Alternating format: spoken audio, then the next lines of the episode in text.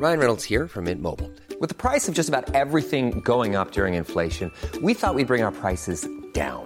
So to help us, we brought in a reverse auctioneer, which is apparently a thing. Mint Mobile unlimited premium wireless. Ready to get 30, 30, bit to get 30, bit to get 20, 20, 20, bit to get 20, 20, bit to get 15, 15, 15, 15 just 15 bucks a month. So, Give it a try at mintmobile.com slash switch. $45 upfront for three months plus taxes and fees. Promo for new customers for limited time. Unlimited more than 40 gigabytes per month. Slows. Full terms at mintmobile.com. Hiring for your small business? If you're not looking for professionals on LinkedIn, you're looking in the wrong place. That's like looking for your car keys in a fish tank. LinkedIn helps you hire professionals you can't find anywhere else, even those who aren't actively searching for a new job but might be open to the perfect role. In a given month, over 70% of LinkedIn users don't even visit other leading job sites. So start looking in the right place. With LinkedIn, you can hire professionals like a professional. Post your free job on linkedin.com slash people today. Nice. Yeah. What you're hearing are the sounds of people everywhere putting on Bombas socks, underwear, and t-shirts made from absurdly soft materials that feel like plush clouds. Yeah, that plush. And the best part? For every item you purchase, Bombas donates another to someone facing homelessness. Bombas. Big comfort for everyone. Go to bombas.com slash ACAST and use code ACAST for 20% off your first purchase. That's bombas.com slash ACAST. Code ACAST.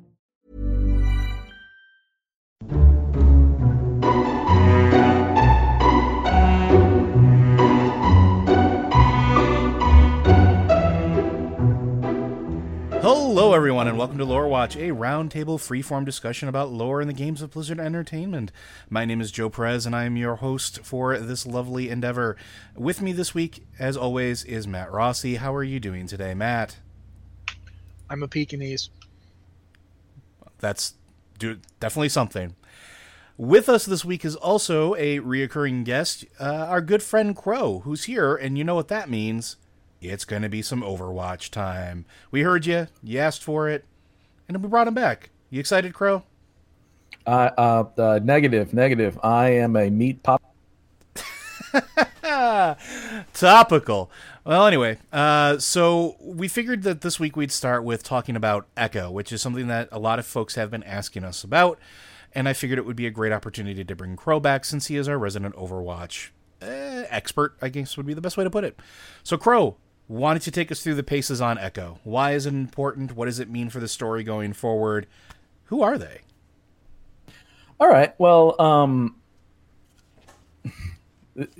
wow, uh, this this is a great way to uh, just to, kick it off. So so here's the thing, Echo is um, one probably one of the most excellent examples of a character who was introduced to us very very obviously in the cinematics of uh, of, of Overwatch long before uh, they've entered the actual game itself. And you know, Blizzard ha- had for a while, like they had been toying with this idea of finding ways to introduce characters in uh, in spaces outside of the game itself, but then bringing them into the game as new heroes. And I think that you know, Echo is the is an, is an example of a of a character who has set a new record for how long it's gone from when they were introduced to when they were added to the game.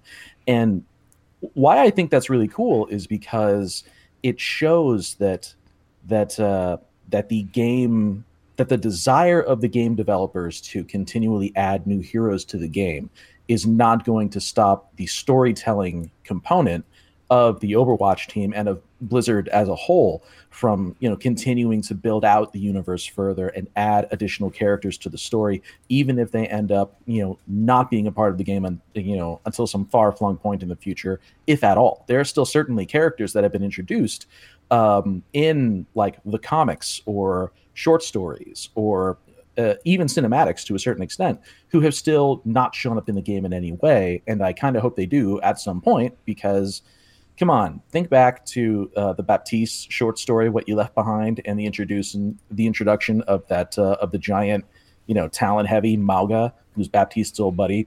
I totally want to play that guy in the game. I, I totally want to be that guy, and you know, be able to do all of the all of the Maui jokes from Moana because just he's he's Maui with miniguns, and you can't go wrong with that.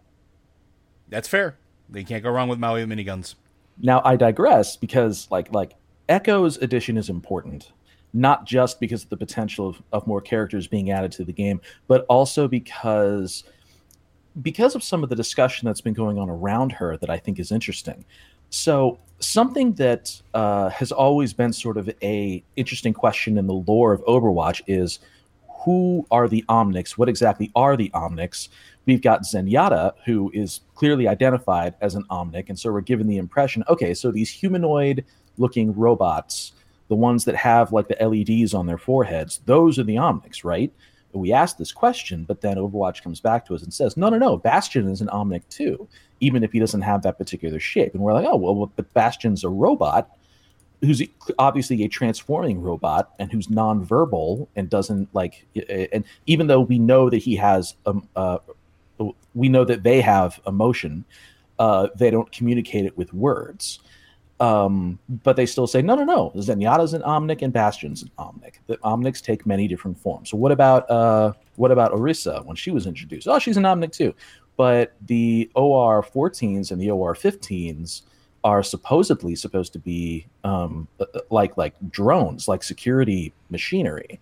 And like, yeah, but Orisa has an artificial intelligence, you know, packaged in, and and and she is an Omnic as well. And you know, we see OR uh, OR14s working with Null Sector during uh, the London uprising. So you know we know that the King's Row uprising, I should say, and uh, and so we know that those are Omnics as well.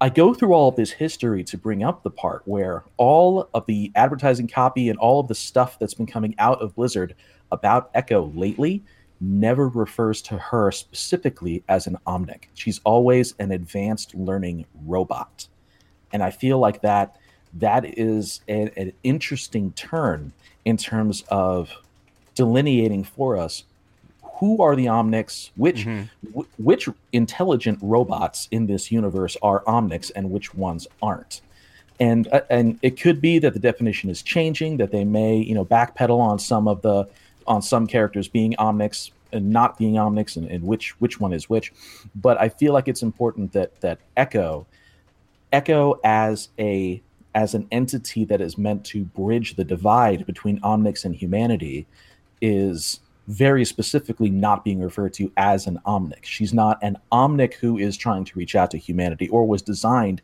to reach out to humanity. She is a a link, uh, a a new thing that exists as a bridge between humanity and and Omnics, and that's that that's it's a subtle delineation that I think a lot of people may uh, might might you know think I'm splitting hairs over, but I think that it, it's intentional, and it'll be interesting to see how well, that all plays out. I mean, the fact is, is that uh, the Omnics were created by the technology of the Omniums, and uh, Echo was created by technology that is more advanced.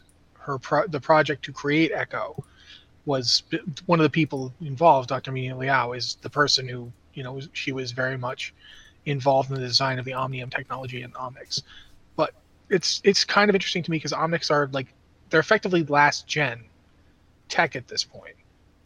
Echo is far more advanced. Echo is the next stage after Omnics.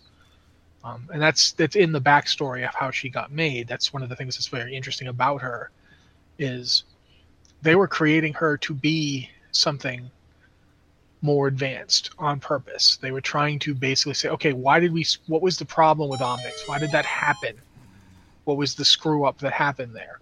Um, and that's the thing I find f- fascinating about her is she's effectively a response to the Omnic crisis. She's like, okay, that didn't work. What will?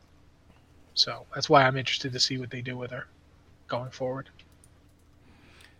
It feels it feels like she's going to open up a whole lot of pathways as far as like how the story will evolve from here on out, right? And it's and it seems like it's just in time for the discussion of Overwatch 2.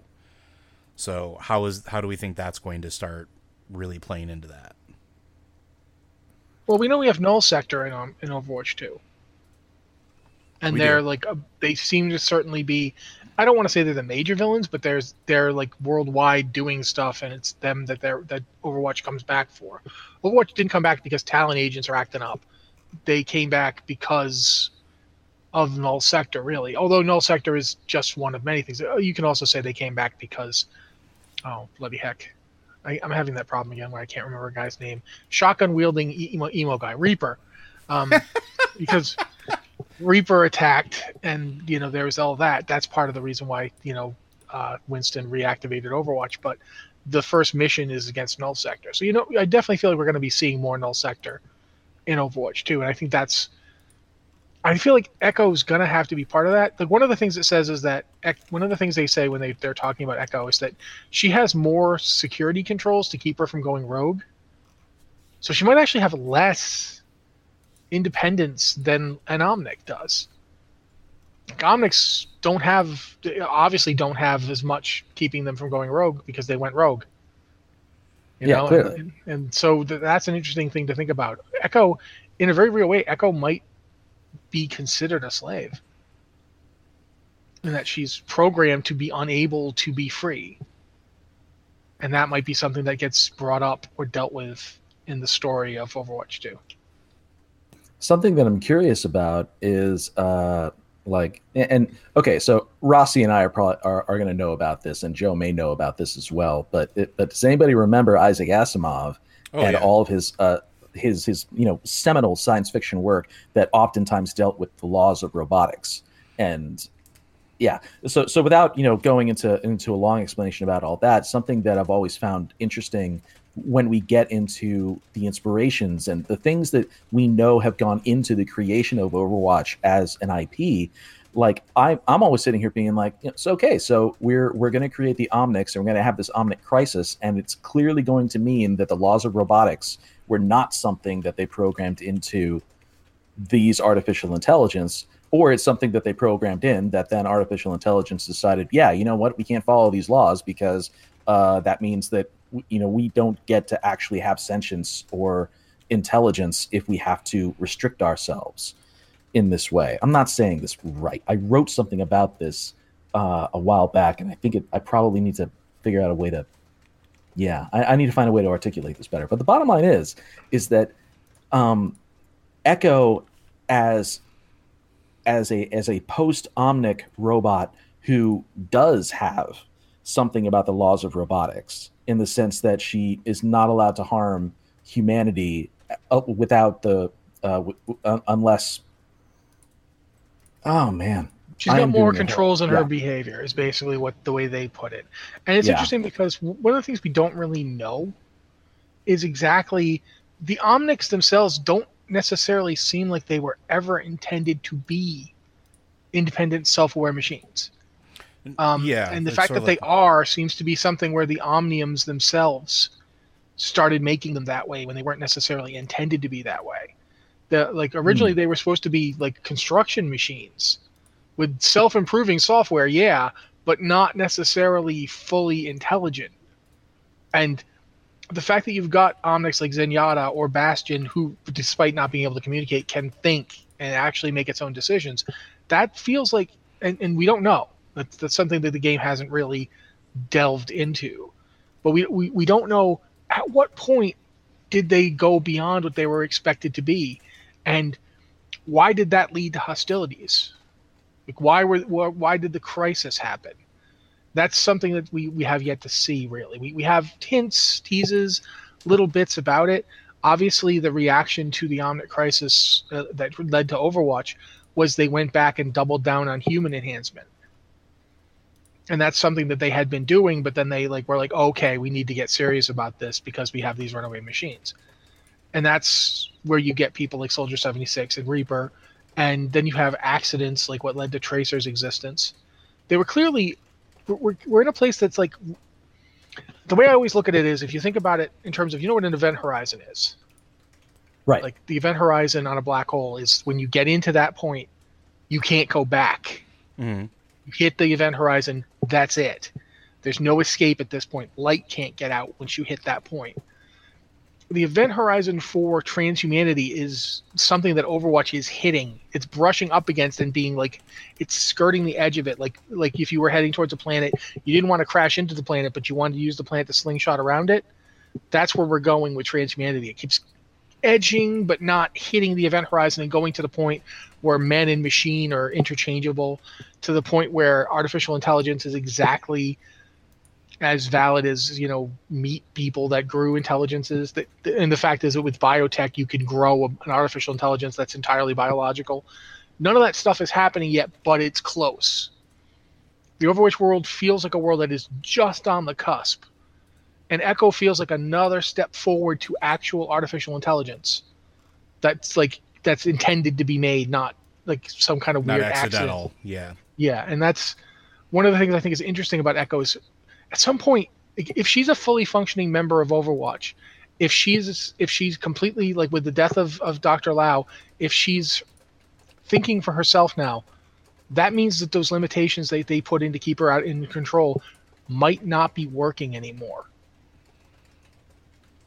And that, that might be why she was shut down because we don't know why she was shut down. They kept using her after Liao's death she didn't go into they didn't put her in storage as soon as Liao died. So why did they? Just because Overwatch shut down? If that's yeah, the case, you know, there's there's a lot to this, is all I'm saying.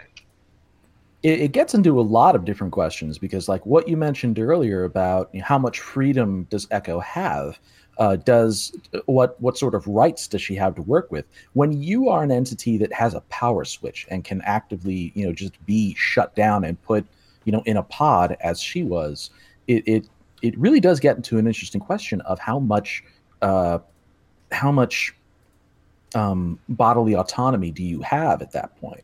If someone can shut you off and uh, you know whether or not you have the will to do it you, you don't necessarily have the ability to wake up from it so I, mean there's there's a lot of there's a there's a lot of great uh, like there's a lot of great, great questions to ask in there but just also strictly from a plot standpoint there's also the big question of mccree had the key that was needed to wake echo back up again so there's a great question of okay, so the go- the the U.S. government, the U.S. Army had her, but they couldn't turn her back on even if they wanted to. They were just moving her from one place to another because McCree had stolen, uh, apparently and probably most likely had stolen, you know, the the, the Keystone chip that was needed to to wake her back up again. So, so so uh, that's that's a big question that I'm interested Here's a in them question. addressing I too. have a question. Hit me. Was that key the MacGuffin from McCree's first comic appearance? No, no, it was not. I know what you're talking about. Um, we have never learned what that MacGuffin was. It is hundred percent a drop Was thread. it? Wasn't that one of those things that was supposed to be answered in the comic book, but because we never got the comic book, it just kind of never got answered? That's why I'm saying it could very well come. We know that McCree was working. McCree was part of the team that was guarding Liao during her development of Echo. That's his interaction with Echo predates Echo. Right. He was actually one of the people who's guarding Echo during her her generation. So it's possible that that Liao gave McCree the key. It's possible Yes. that he just took it because she was dead and he knew what they'd eventually end up doing. This is something I, I've been wondering about since that, that comic, since I was thinking about that comic, if it's related to that MacGuffin, because we have no idea what that MacGuffin was. We don't know. We, we know that it was something that Talon was trying to get. So yeah, there's there's there's a lot of stuff in there I'm interested in. Well, it also would be kind of a, a, a good question as why McCree was waiting. Like, how to put it? He knew that they were transporting Echo, and that's why he was going there. So if he knew that that's how they were going to get it, like, why did he wait till then? Was it because that was the only chance for him to use, you know, that key or or whatever the case was?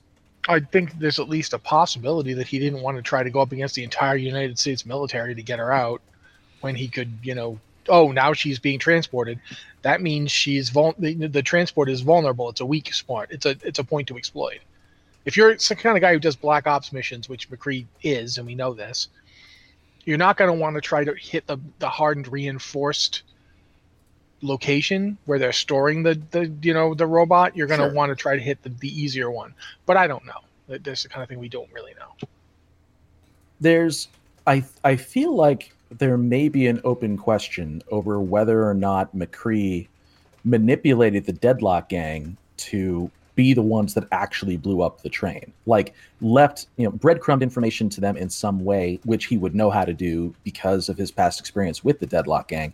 but breadcrumbing information to them to make it so that they would hit the train because of what they wanted, because it would give him the opportunity to sweep in and get Echo out. Maybe something that he thought he couldn't do the job on his own, but he and he couldn't ask the Deadlock Gang to help him because of their you know bad past experience.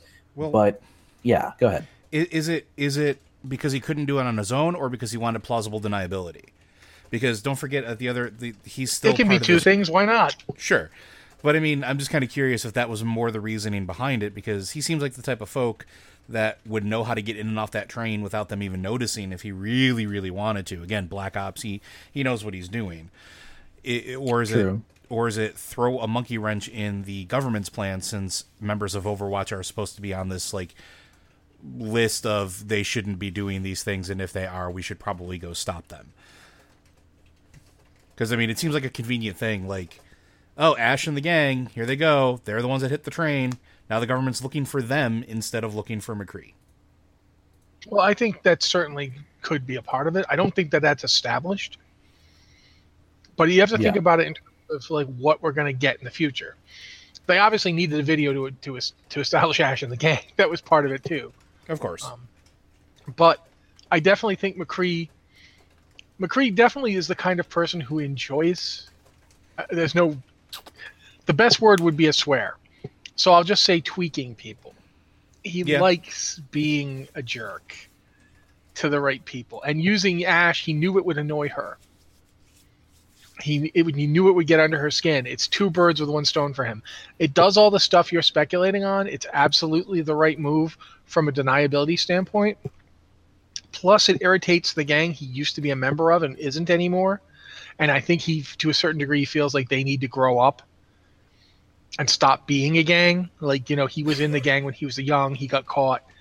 He got offered the role in Overwatch. He kind of grew up in that. And they're still running around being the gang. And that's just, you know, but that's, this is speculation on my part. I just think it, it works on multiple levels. It kind of get, you get to see McCree being McCree too. That's the other thing about that video. You get to see Ash and the and the dead the Deadlock gang and Bob and all of them. There's also two Omnics in the Deadlock gang, which is really interesting to me. Was it two? I thought it was only bars. Oh wait, yeah. Well, bars and Bob, of course. Yeah, Yeah. Bob Bars and Bob. Yeah. Bob counts. Bob very I, clearly. I keep on I keep on trying to think of Bob as like just an accessory to Ash, and that's not the case. Bob is his own dude. He just never talks, and he has miniguns in his. Yeah, well, you know, miniguns. That doesn't, you know, if, if min- having miniguns makes you not a person, then come on, man. That's not true. That would That is make, that would make Predator a very different movie. I was gonna say that makes Final Fantasy VII a very different game. Uh, so now that we've got sort of that established, where do you think they're going to go moving forward with Echo? Like, what do you think now that she's been introduced? Now that we've sort of had the unveiling, and we know that she's going to be a playable character, obviously, in the much more story-driven Overwatch 2. How what what do we think her main plot points are going to be? I don't know because Um, Michael Chu. hmm, gone. that- That's a good question. That's all I've got is that I with Michael Chu gone, we don't really know what's going on because we don't. Chu is so much a part of Overwatch that it is really interesting to think about what they're going to do story wise now. I feel like I mean, obviously they still have the same team. They didn't lose everybody; they lost one person, but you know he's a pretty big part of it. So I, I'm interested Yeah. to see what they do, but I don't know what they're going to do. Um, something that I think Echo adds that's that's very important to the lineup of of Winston's Overwatch is someone who is there who's who is who is coming from the perspective of Omnics to a certain extent. I mean, yeah, we had the long discussion earlier about how Echo is not an Omnic, but she is still an artificial being. And in a situation where they're going up against artificial beings in the form of Null Sector, I feel like it is valuable to have someone on that team who is able to say, but what if we could understand what Null Sector was after? What if we could find a way to end this conflict in a way that doesn't involve just smashing the bad guys until they don't get up anymore? And I think that that she provides a lens into a possible uh, into a way that the that the that the crisis could be, you know, averted. Not maybe not averted necessarily, but maybe calmed back down again. uh, which you know which works to which works to um, it works to Overwatch's desires because they want to end the crisis, uh, and it pro- and potentially it could work to Null Nullsector's desires if they have a particular thing that they're after that isn't just destroy all humanity. The per- the group that it does not serve whatsoever to find a you know peace between humans and Omnics is Talon, because Talon as an organization wants conflict, and Omnics as a cat's paw for that conflict is hundred percent.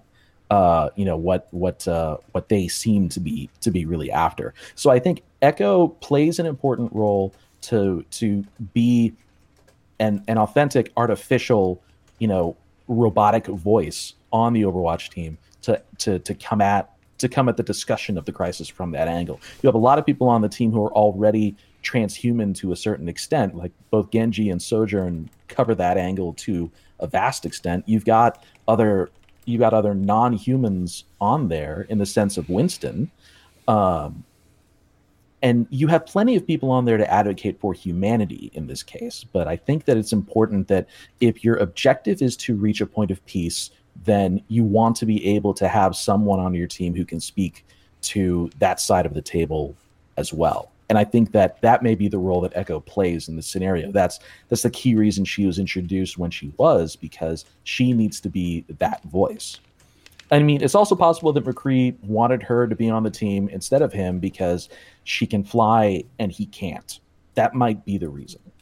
And she can like copy other people, and he's just a dude with a six shooter. Hmm.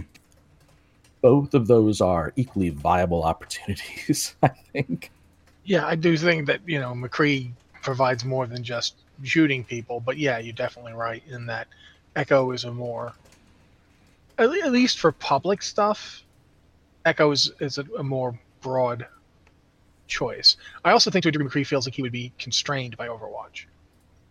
Like That's Overwatch possible, needs, yeah. especially if Overwatch is basically coming together in defiance of the world, they need to look like having Winston as the face is a good move because Winston is very you're not going to suspect anything from Winston because he doesn't know really how to be deceptive in that way. He doesn't he doesn't present that kind of front. Plausible deniability is fine, but outright being not just able to deny but to be completely correct. I had no idea what he was doing. It's the best defense. They can't possibly connect McCree to, to Winston's Overwatch.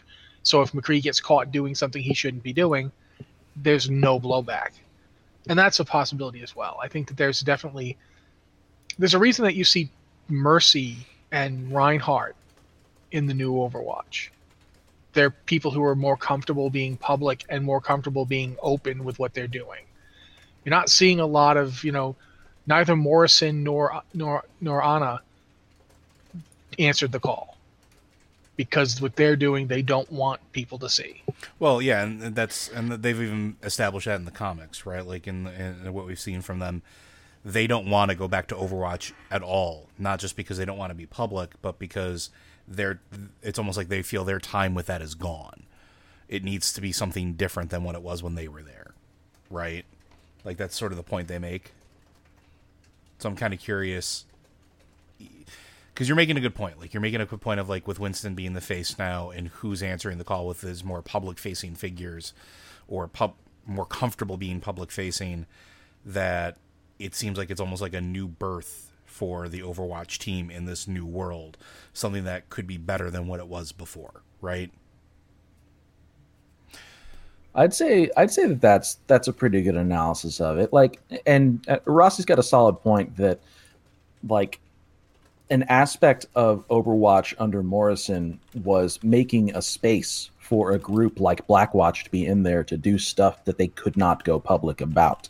And the existence of Blackwatch, when that came to light, was one of uh, was one of the nails in the coffin for Overwatch as a public organization. Uh, it wasn't necessarily that Blackwatch was doing bad stuff, even though clearly they were occasionally doing bad stuff. It's that they were caught doing it.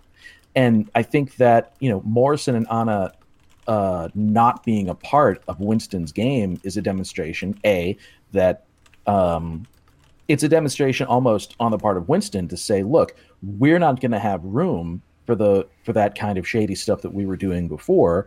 I mean, So, you know, we're going to invite Morrison and, and Amari to come back, but if they don't come back, then I guess we're okay because that means we can be on the up and up the whole time.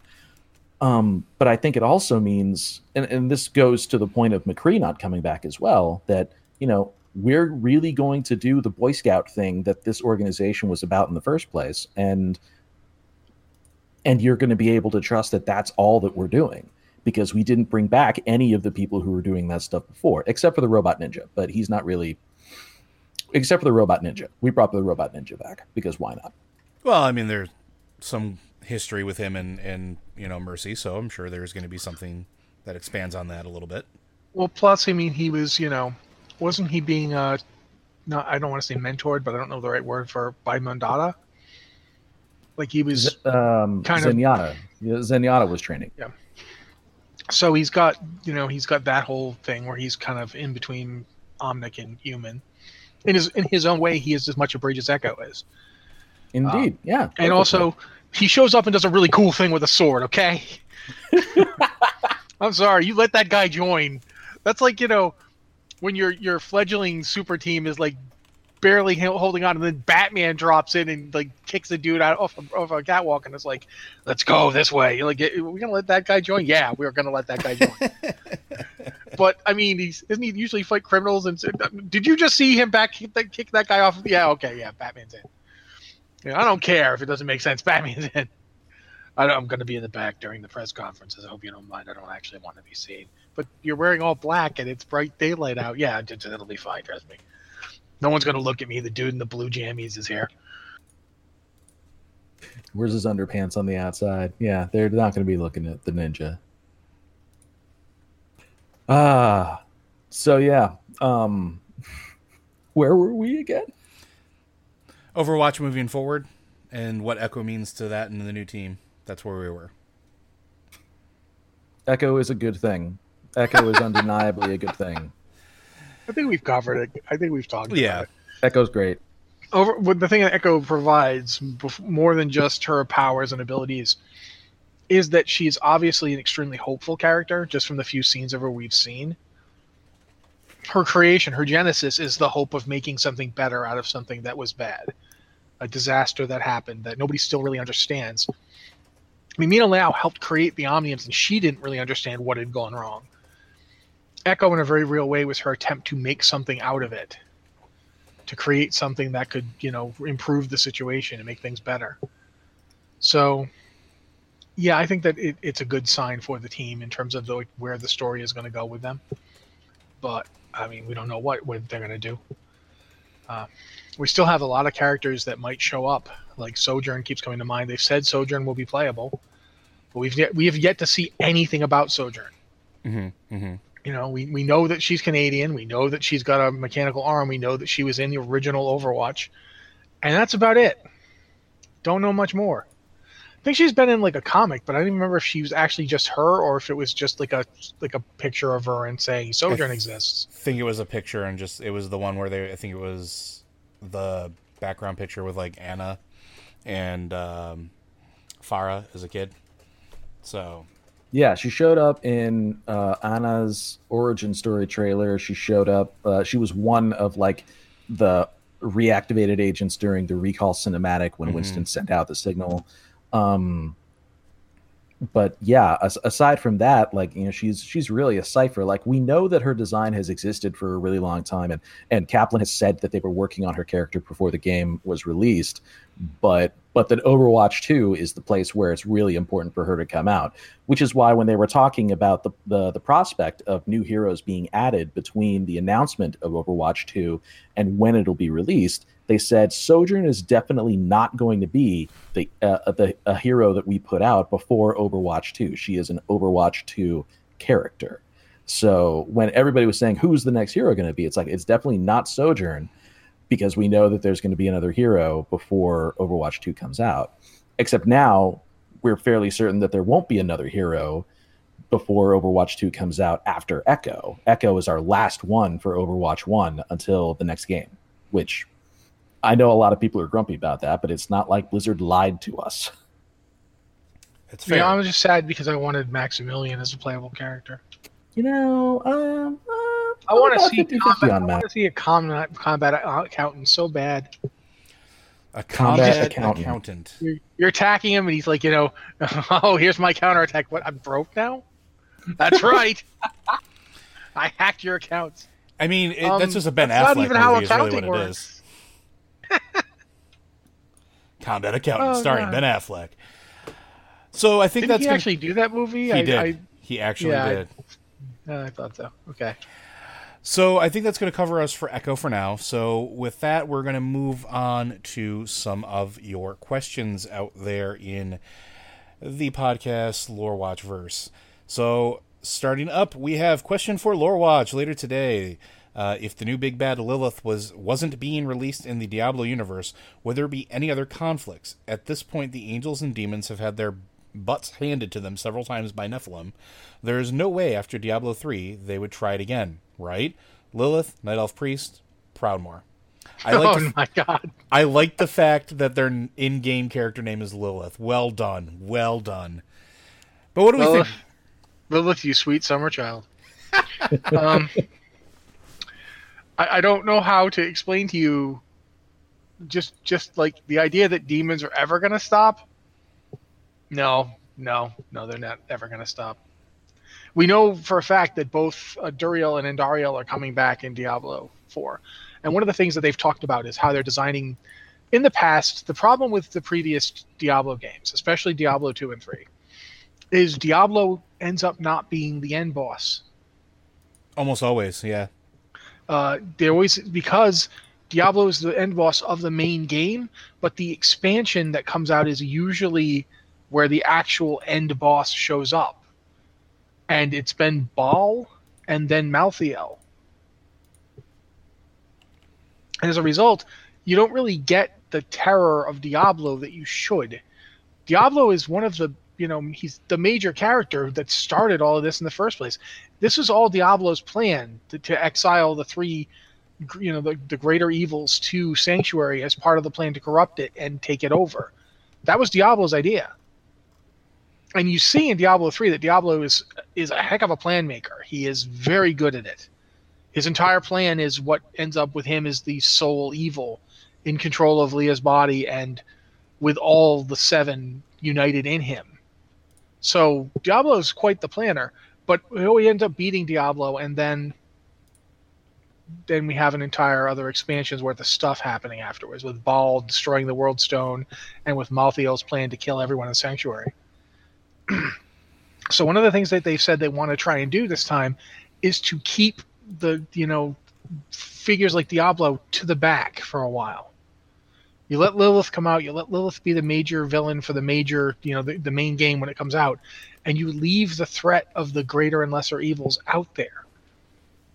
That's something that can come in. So, if Lilith wasn't released, would there still be threats? Absolutely. And the, the threats don't even need to be the hosts of heaven and hell. They can be just the people of Sanctuary trying to deal with a world that's completely off kilter. Imagine what society would be like if one day an angel showed up and almost killed us all. Like Zakarum Faith thought angels were great. The angels were like, you know, they were revered. And then one day the forces that they were kind of like, yes, the holy light and the angels are great and we'll pray to the angels because there's this force of light that lives in each of us. The Zakarum Faith is really weird about light. You know, and then one day an angel just shows up and starts murdering people in one of the most faithful Zakarum cities on the planet. And that and he almost kills everybody. Like we're all being killed by this guy. We all know what's happening. He's pulling our souls out at, with this black rock he's got. He's going to kill us all, and then it doesn't happen. That's probably going to mess people up. And you see that in the world of Diablo 4. You see that the societies are broken. Kingdoms are shattered. Nobody knows what's going on anymore. The world is like hurtling back into a darkness that they don't know how to deal with. And that's, in of itself, that would be plenty. Uh, and never mind the fact that both the angels and the demons aren't the kind to give up. Because keep in mind that the Sin War happened thousands of years ago. And the And angels and going. demons yeah, the angels and demons fought that, came to a different uh, agreement that they weren't going to do that anymore, and immediately both sides broke it. Tyrael broke that agreement within days. I think he, I don't think that the, the ink wasn't dry on that one before he started up the Horadrim, the and the Prime Evils almost immediately had started their plan. Would they, you know, obviously they don't want to get their butts handed to them by a Nephilim.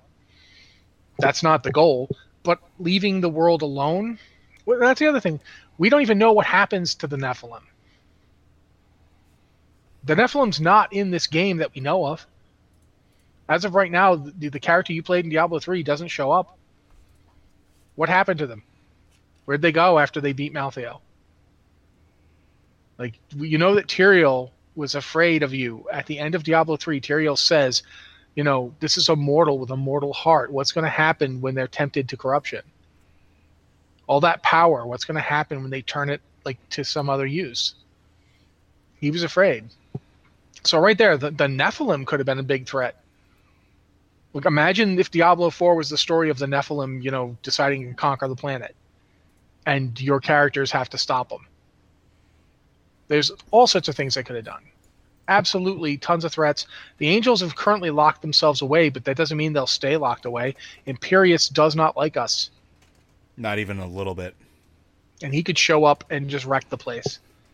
I totally want him to because I feel like they were building up Imperius to be a boss fight for the entirety of Diablo 3, and I never got it, and I'm grumpy. Well, and, and you know, looking at what's happening in Diablo 4, that's probably going to be a thing that happens because we're assuming that um why can't I think of his name now? Inarius? Inarius. Yeah, Inarius. Yeah, Inarius. Uh is going to be coming back from his uh, long torture of having hooks inside of him in hell. Uh, he's been probably not going to be too happy about that. There's probably going to be some conflict based around that too, because I mean, he was just given up, right? Well, Oh yeah, the, the at the end of the Sin War, um, basically the the Angiris Council voted on whether or not they were going to destroy Sanctuary, and they ended up voting not to, which Imperius was like, "What? No, we, we really should." But everybody else, like you know, um, Malthael ex- abstained. Um, the other two, the Hope and uh, Fate ones, whose names I can never remember off the top of my head, both were like, "No, let's not destroy it." And he was like, "Okay, but Tyrael, you're with me, right? And if you and I vote to destroy it, that's a tie, and ties go to destroying worlds. That's the rule." And you know, Tyrael's like, "No, it's not just to kill them," and that's the big. That was the big fracture in Tyrael and Imperius's relationship. Because Imperius is like he knew that Fate and Hope were too soft to do it, but he, he counted on Justice, and Justice was like, "No." So that in of itself, that's that's the big point too that the angels are not on our side, hmm and Malthael was just the you know the the big cherry on top. So yeah, they could come back and they you know, could be like Imperius could show up with a host to destroy Sanctuary, thinking it's gotten too dangerous, especially if Lilith and Inarius are running around on it. There's a lot of stuff that could happen. Absolutely, there's a ton of conflict, and we don't even know who Trag'Oul is yet. What's the deal with Trag'Oul? We have no idea. I sound like Jerry Seinfeld. And what's the deal with Trag'Oul? But no, that's a terrible Jerry Seinfeld impression. But nevertheless, it just there's a, there's a lot. There's a ton of conflict we could have. Yeah, I think that there's even a really great example of that in in what we've seen added to adventure mode in Diablo 3. Like, you know, one of the last things we saw added, you know, the last vestiges of that second expansion they were theoretically going to do was Vidian, you know, this Sin uh, lieutenant, this this uh Lord, let's see, Lord of Envy. So yeah, he would have been working for. What do you work? Um, I think he would have been envy under? Azmodan. He would have been under Azmodan in the this the scheme of things. ah, right, right, right. Um, Okay, so he would have been under There's that, Azmodan. and- there's that yeah. there was that like uh I forget who she is, but the the big spider demon that was there was you know under Yeah, yeah, Azmodan. yes. He would have, yeah. So he would have been in that group. So he would have been in that group, and you know, we already see that like he manipulates a bunch of cultists to you know to summon him in, and he's manipulating the cultists further, the firstborn, to try and kill Nephilim to drain their power, so that he can siphon more power and become you know, and and basically try to elevate himself now that all the evils are you know back in regeneration land. So so the, the those kinds of plots where you have lesser uh, lesser bad guys from the hells trying to rise up through the broken power structure there because we've been really messing with hell a whole bunch in a while. You know the conflicts in hell having those break out you know onto sanctuary as well there's just so many things that they could do with that. And i think that that's a conflict that we only see suggested with Vidian that you know could perfectly be the basis for something in Diablo 4 as well even if it wasn't Lilith coming back. Uh, it's it's there I am 100% down with Rossi that there's a ton of stuff that they can do that's not just us tussling with Diablo or the Prime Evils or the big dog lesser evils or Imperius who totally needs to die. Yeah, and we've talked about this a, a lot in the past, uh, especially recently. I like Imperius. I like we, that he doesn't like us at all. I like that he's such a dick to us. I really do. I like that. I don't know why exactly, except that quite frankly, we deserve it. Oh yeah, like, no, totally. Know, everything we do messes everything up. I, if I were Imperius, I'd be like, yeah, no. Are you kidding? This is like, no, they're horrible. Ah, you know, I'm not gonna like, I'm not gonna murder them because that's crazy talk. Malthael's totally lost it. Um, but yeah, they're. Ugh, I, I get why he wants to do this. Yeah. I, I, I understand and appreciate Imperius's desires, uh, but if it comes between a choice between him getting his way and killing me, and oh, no, me having to kill yeah. him, no, no I, am totally going to kill the f out of him. He's he's eventually going to get killed. I mean, we all know. Yeah, yeah totes, totes, and goats. But yeah, uh, like uh, other things out there where they say war is eternal, war is definitely eternal inside of Diablo, and I think that no matter what uh, even if you took the prime evils out of it, there would be tons of conflict. There would be tons of of things to deal with. There's tons of things in this world that want to eat us, even if they're not at the behest of of demons. Even if it were to come down to that. And then we also have the you know whole destabilization of the world from the destruction of the world stone, right? Like that's something that's been going on too. That in and of itself is a conflict. So hopefully that answers your uh, your question. Uh, but yeah, so Diablo, plenty plenty of stuff that want to fight us. We'll say. Uh, moving on to our next one. This one comes from Drawny. Uh, listening to the last episode, Rossi's final point was that Rathma, or whoever was freeing Lilith, could be trying to bring back balance to Sanctuary, and that got me thinking. Just speculating, but could it all be uh, that the decrepit state of the world has brought brought on by the angelic intervention? After all, they also want to end humanity. Maybe they are getting there, and, and getting Lilith back is a last ditch effort to save her children. Second item on this could you please explain the difference between paladins and crusaders? They are both orders uh, orders of followers of Zakarum, uh, but there are major philosophical differences. Or military? Question mark. Uh, so yeah, let's start with the first one. Do we think that this might be a last ditch effort to save the children? Well, I mean, we know so far we've been told that the angels have sealed themselves up. That doesn't mean that they're not doing bad stuff, but the, the state of sanctuary as of Diablo 4 is just a natural outcrowing of everything that happened. Like, Westmarch got destroyed by angels. Um, everybody in the world nearly got killed, like with the World Stone, the, the, the Black Soul Stone, sorry, which is a chunk of the World Stone. Um, a lot of bad stuff happened in a very short amount of time. Between Diablo 2 and like between Diablo 2 and 3 there's a 20 year period where things just went to heck. And I don't know if I said can't say hell in this game. Come on. Things just went to hell. And then Diablo 3 to Diablo 4, another 20 years of things just going to hell. Uh, and I don't think you need the angels to be behind it that doesn't mean that isn't so bad that you might want to bring Lilith back just to try and get. If you bring both Lilith and Inarius back and you can get them to work together, with the World Stone gone, they might be the only things that can actually stabilize the world, or at least that I could see that being something someone might believe, because at least both both Lilith and Inarius want to keep out of the eternal conflict they don't want to be part of it. And well, Lilith wants to be part of it once she has an army of Nephilim she can win it with. Yeah, she wants to end it at her own. Yeah. in her own uh, fight. But I, I could at least see that as you know, if we're if things are left the way they are, no one's going to be alive. They're all going to die. So that's that's feasible. Um, I not don't know that that's what's happening. So I'm very hesitant to say anything like like that. We have no idea what the actual thing is going on, but we do know that we know for sure Lilith is coming back because that's the whole part of it. That's that she's the villain. That we know what's going on there. And Inarius only shows up once. It could just be a flashback. We might never see him. He might not be here. That's one of the things I want to caution people on. He might, but all we have right now is a like like a second blink and you miss it picture of Inarius being tortured. That's all we've got. And we It's assume in- that it's Inarius. Yeah, it could be somebody else, but it's probably Inarius. Um, it matches the picture of Inarius that they also put out, the picture of Inarius and Lilith together that they put out. It matches that, but it doesn't necessarily mean it is Inarius. So it, it certainly could be something that if Rathma is doing this, that could be his motivation. He could be like, you know, ever since they, you know, they were displaced, things have gone wrong. With the World Stone gone, there's no force that's governing the world anymore. I got to do something. That could be what happens, but we don't know.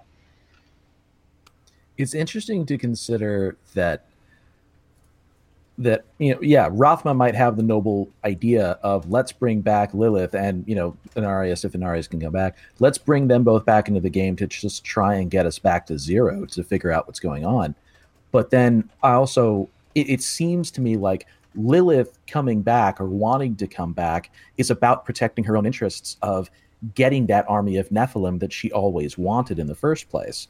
So the idea that she would come back and want to help save the world specifically so that she could save the Nephilim to fight for her against the hells and the heavens seems kind of up her alley. And it also serves what you were talking about earlier of uh, of saving Diablo and the terror of Diablo for a later threat. Because if Lilith is who we're tussling with, either her machinations or we're working for her, and whoever it is that she's working against is who we're fighting. There are a couple different ways that they can play it so that Lilith is still ultimately the bad guy, but we're still ultimately going to have to fight Diablo anyway because the conflict is the conflict. Yeah, I think that it's definitely a case where we will eventually see the the angels and the demons one way or another. But we don't know how that's going to work. We know right now Lilith is the goal. But one of the things is the way that they're setting this game up, I don't think it's going to be like previous Diablo games. Uh, I don't think for one thing the fact that it's an always on world and it's a and it's a open world. Like open world games, even when they do expansions, they tend to do stuff that's not expansions, but that's like new content. Um, one thing comes to mind. Uh, I'm going to use this as an example. Looking at like games like Assassin's Creed Odyssey or The Witcher or what have you, they they they do have expansions. They have straight up this is an expansion. Here's new stuff, new places to go. But they also have like I'll use Odyssey as an example. They have like events. Where this week you can hunt down this new pirate. This week this new thing happens. And I think that as this game is going more, they, they just you know we know that they hired um oh bloody heck I can't remember his name, but he was the guy from uh from Gears of War. Do you remember his name, Joe? Oh, I don't know who you're talking about. Uh, Rod Fergusson.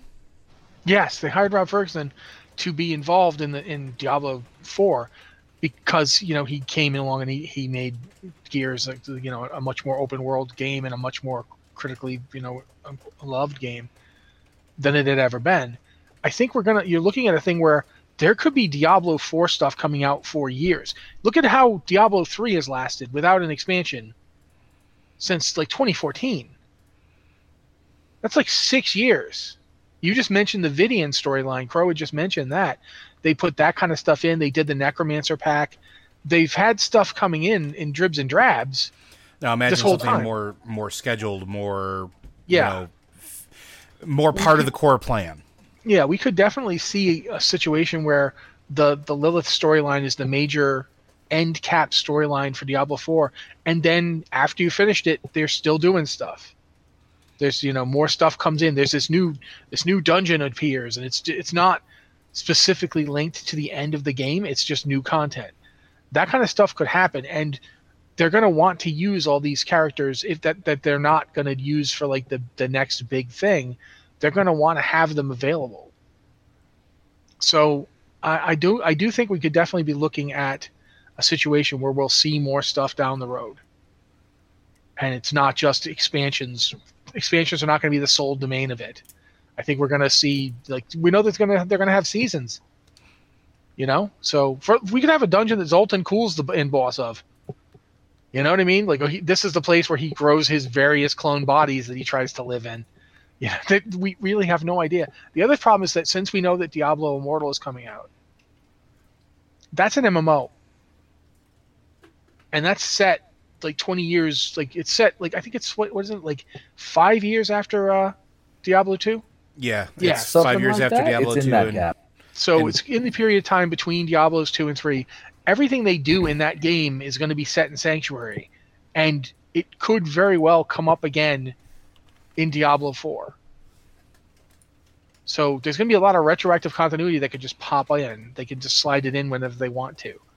Especially since this game is starting, it's an open world, and it's not like it's not Khanduras, it's not Westmarch. It's all the stuff over towards you know it's it's to the the the east of the map so they could end up going back at some point too there's a ton of stuff we could end up seeing later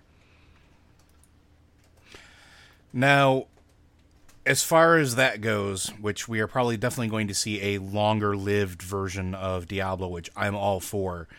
But taking it back that step to that second part of the question that that Droney asked us, what is the difference between paladins and crusaders in Diablo?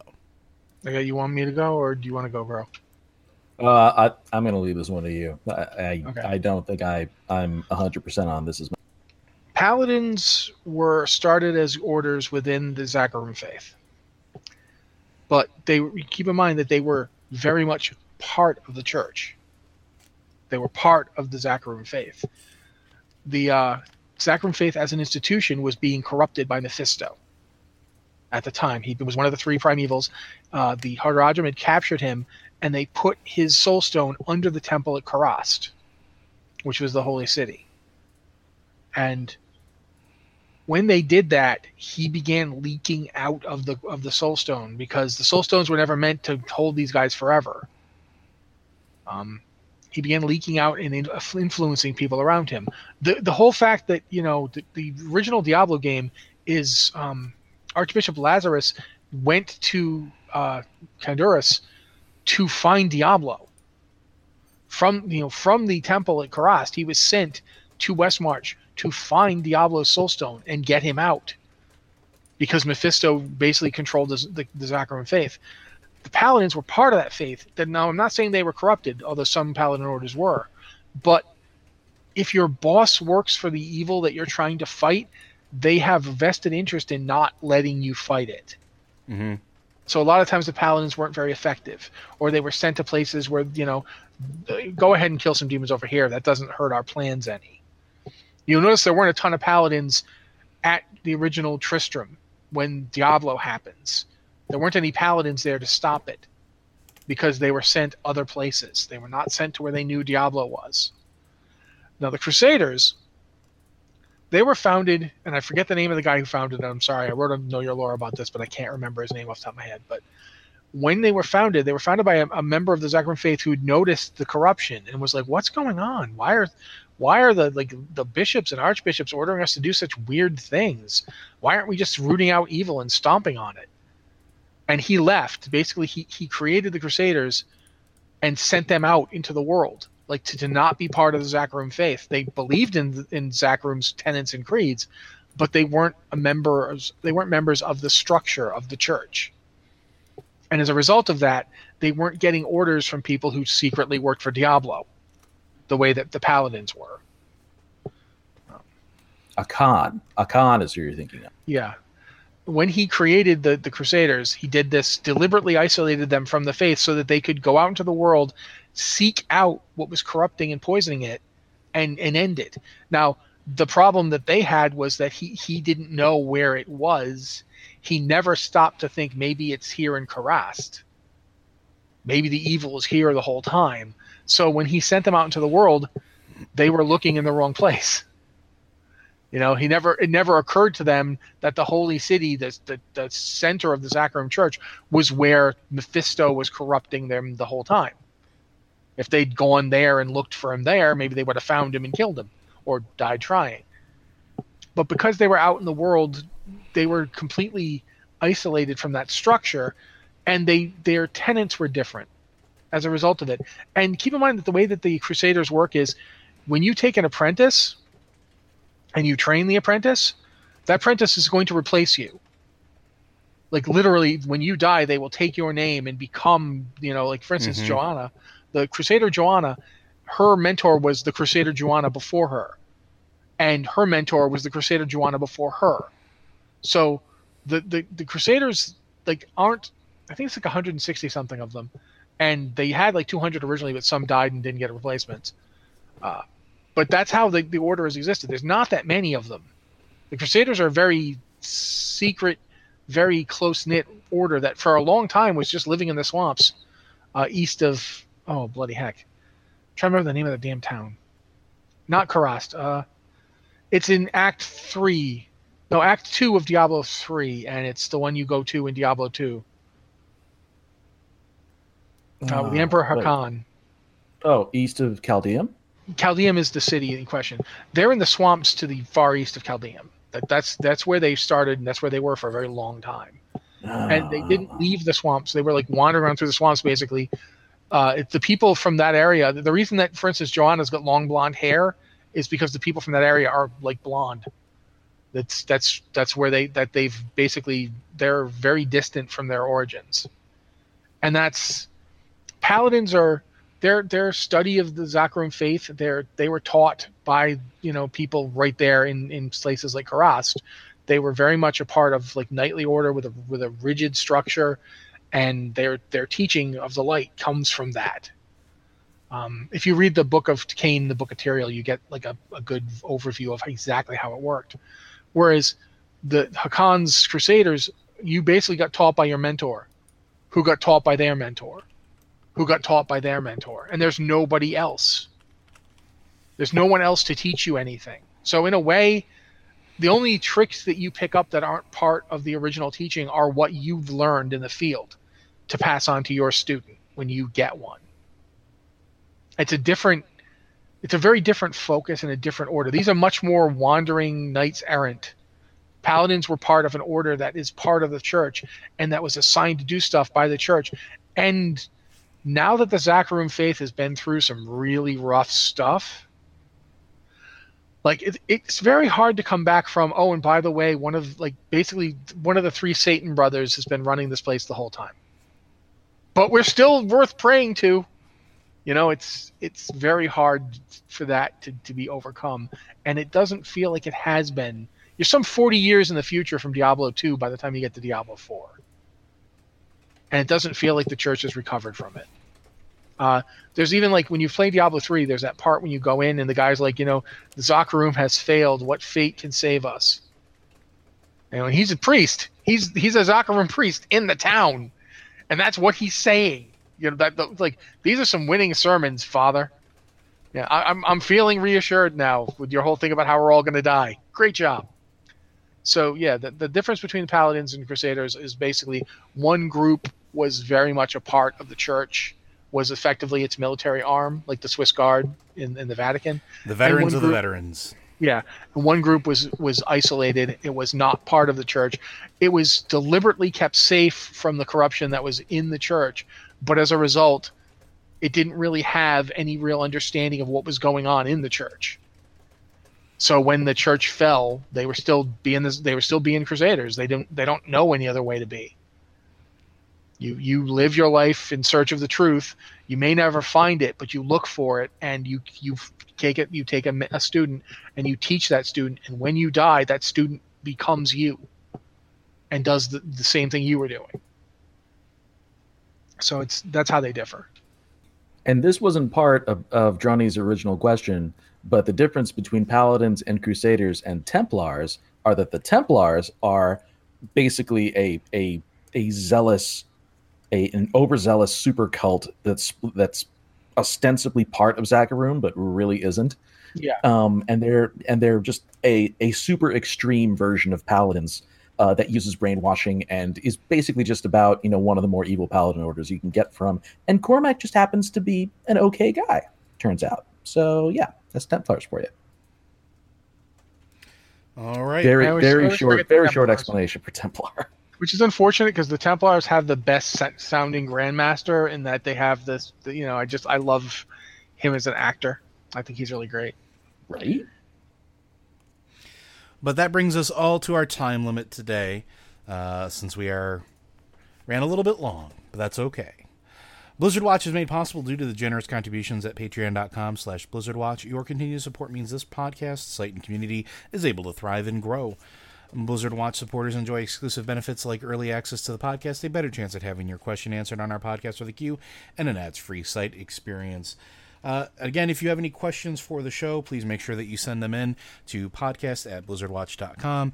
Uh, you can also, if you have any ideas for themed shows or if you want us to cover a topic in depth, send those in as well. Uh, you can also hit us up on Discord. We have a lovely channel set aside for podcasting Q questions for our Patreon supporters. Uh, I would like to thank Crow for taking the time out of his busy day to come and hang out with us and talk about Echo.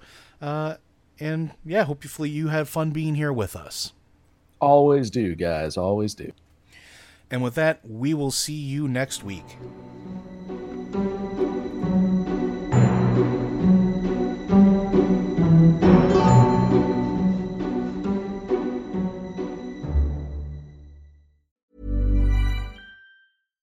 Hi, I'm Daniel, founder of Pretty Litter. Cats and cat owners deserve better than any old fashioned litter. That's why I teamed up with scientists and veterinarians to create Pretty Litter. Its innovative crystal formula has superior odor control and weighs up to 80% less than clay litter. Pretty Litter even monitors health by changing colors to help detect early signs of potential illness. It's the world's smartest kitty litter. Go to prettylitter.com and use code ACAST for 20% off your first order and a free cat toy. Terms and conditions apply. See site for details.